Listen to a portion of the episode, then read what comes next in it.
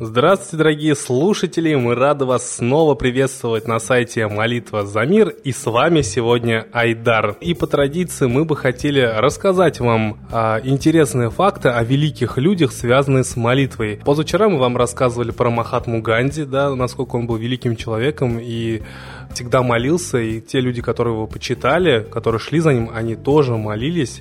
И во многом благодаря этому добились больших результатов. Мы рассказывали про Мартина Лютера Кинга, который также посвящал огромное значение молитве, и во многом благодаря этому они достигли равенства и справедливости по отношению к темнокожим в США. Ну а сегодня мы бы хотели рассказать именно про наших русских великих людей, полководцев. Вот, например, Дмитрий Донской, отправляясь на Куликовскую битву в сопровождении князей, бояр и воевод, поехал к Сергию Родонежскому Рижскому, чтобы помолиться с ним и получить от него благословение. Сергий предрек ему победу и спасение от смерти. Приблизившись к Дону, Дмитрий Иванович колебался, переходить ли ему реку или нет, и только по получении от Серкия ободрительной грамоты, увещевавшей его как можно скорее напасть на татар, приступил к решительным действиям.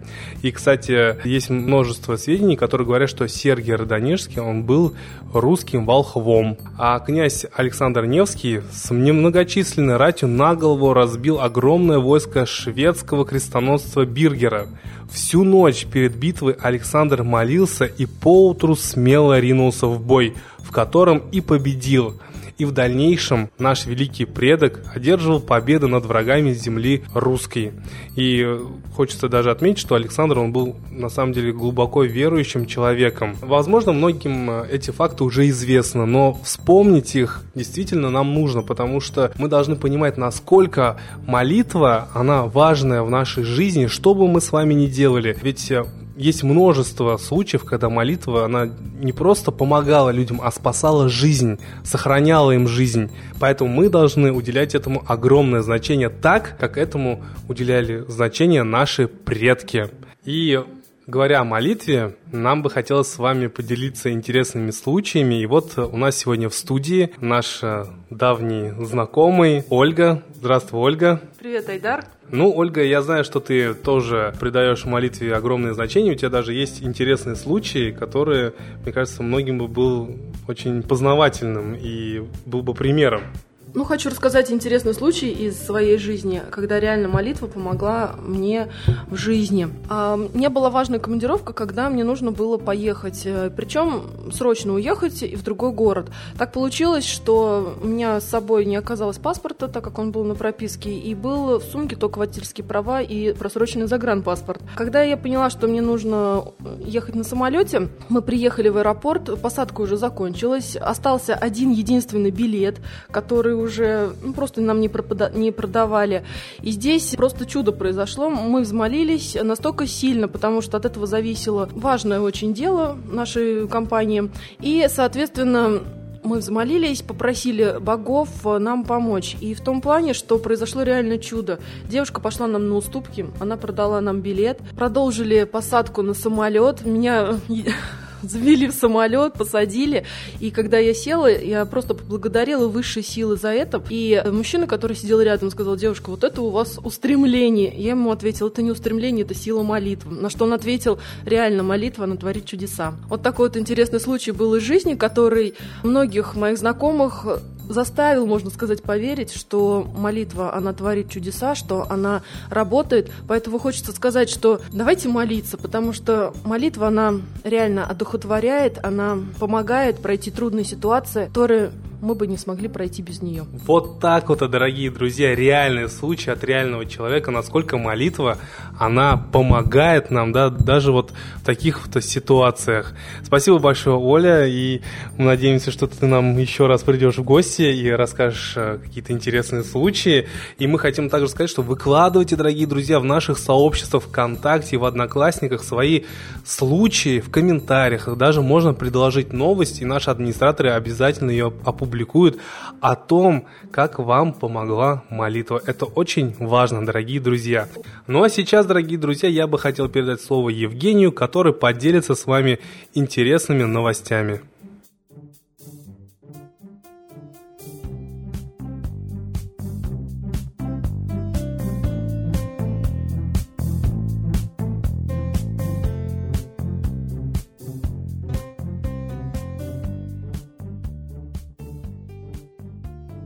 Здравствуйте. Предлагаю сегодня пройтись по нескольким памятным датам, связанным с сегодняшним днем, 11 марта. 11 марта 1878 года Французской академии наук был продемонстрирован фонограф.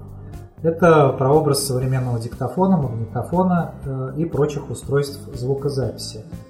Э, изобретатель этого устройства Эдисон э, составил список 10 основных применений фонографа. Диктовка и запись писем, говорящие книги для слепых, обучение ораторскому искусству, запись музыки, запись голосов членов семьи, музыкальные шкатулки и игрушки, говорящие часы, запись речей великих людей, обучающие записи, вспомогательное приспособление к телефону, который на тот момент тоже уже э, был изобретен.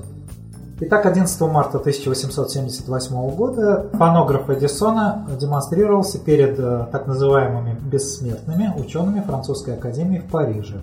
Демонстрацию проводил сотрудник Эдисона, венгерский инженер э, Тивадар Пушкаш, разработчик первой в мире телефонной станции. Выступать в академии его пригласил поклонник Эдисона, французский физик Теодор Дюмонсель. Так вот, когда из коробки фонографа раздался голос, профессор Жан Буяр вскочил со своего кресла, подбежал к Монселю, схватил его за воротник и в ярости стал душить, повторяя «Негодяй! Вы думаете, мы позволим этому чревовещателю надувать нас?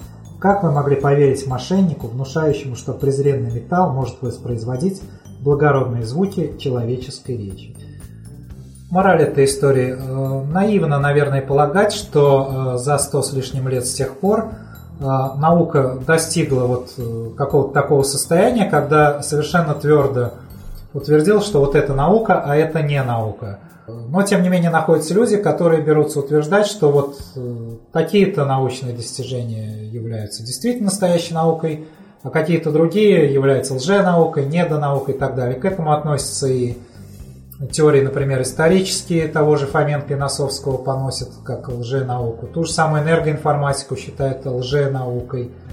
И ладно бы, если это были бы действительно э, научные споры людей, которые обладают определенными э, знаниями и учеными степенями, э, которые спорили бы, например, да, на основе каких-то фактов, опытов и так далее – но, к сожалению, есть люди, которые э, умозрительно совершенно, вот они постановили э, для себя лично, что вот это наука, а это лженаука, вот эти сайты э, несут достоверные сведения, а эти сайты желтые и так далее. И на этом основании судят уважаемых людей, берут утверждать то, что люди, например, обладающие учеными степенями, являются лжеучеными – и для навешивания ярлыков используется все тот же самый термин шарлатанство, который был в ходу вот и в XIX веке применительно э, к ученым, совершавшим открытия, которые, которыми, в общем-то, пользуется сейчас весь 20 и уже теперь 21 век. Поэтому, когда кто-то авторитетно вещает, что вот это шарлатан, мошенник, э, это лженаука, это что угодно, только не наука – вот к высказыванию таких людей стоит относиться, э, может быть, именно из исторических позиций, вспоминая вот этот э, случай с фонографом и с прочими изобретениями. Да, собственно, можно вспомнить и э, того же самого Джордана Броуна, Галилео, Галилея и так далее, когда тоже людей объявляли шарлатанами мошенниками и еретиками и так далее за то, что потом стало основой фундаментальной науки. Ну и уж как минимум научные споры э, никак э, не должны стать э, поводом к тому, чтобы настраивать одну группу людей против других групп людей. В общем, ничто не должно быть основанием для таких споров в жизни. И еще одна дата сегодняшняя в эту тему. Согласно Шекспиру, 11 марта 1302 года были обручены Ромео и Джульетта – это история о том, если кто вдруг э, не в курсе, как э, в Италии враждовали два семейных клана, и помирились они только после того, как э, дети, представители каждого из этих кланов, полюбили друг друга, и благодаря, так сказать, вражде этих кланов в итоге оба погибли. И только перед лицом их смерти эти два клана сумели помириться. Монтеки и Капулетти помирились после гибели двух человек. Сколько должно погибнуть людей для того, чтобы помирились русские и украинцы – либо они так и будут э, ведомые третьей силы уничтожать друг друга до последней капли крови русского и украинского человека. Давайте молиться за мир.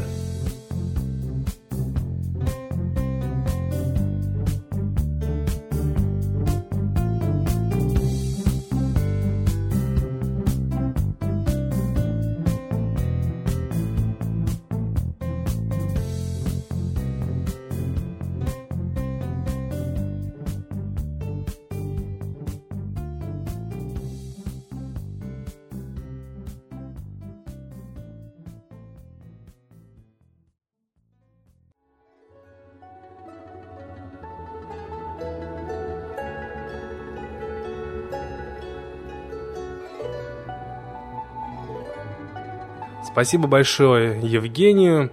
А сейчас, дорогие друзья, торжественный момент – единая молитва за мир –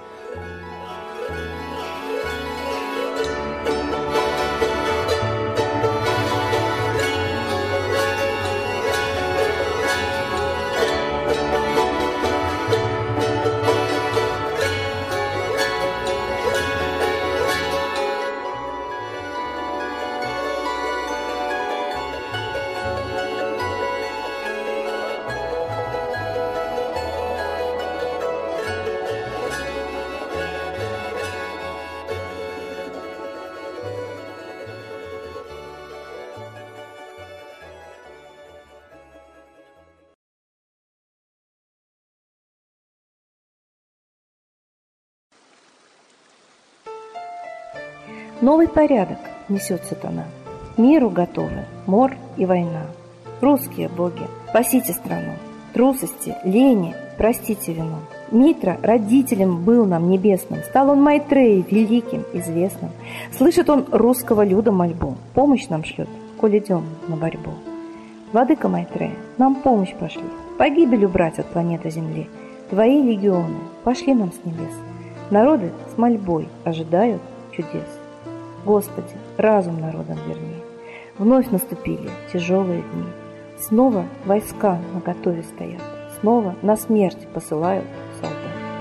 Брат поднимается снова на брата. Мы в эгоизме и лжи виноваты. Верим предателям рода людского. Мир наш над пропастью гибели снова. Полный, тотальный контроль наступает. Карта раба нас свобода лишает. Просим о помощи, молим о чуде, чтобы прозрели и выжили людям.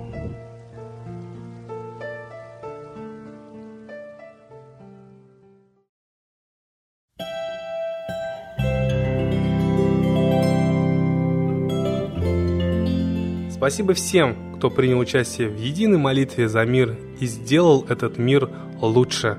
А мы вас ждем на следующей трансляции.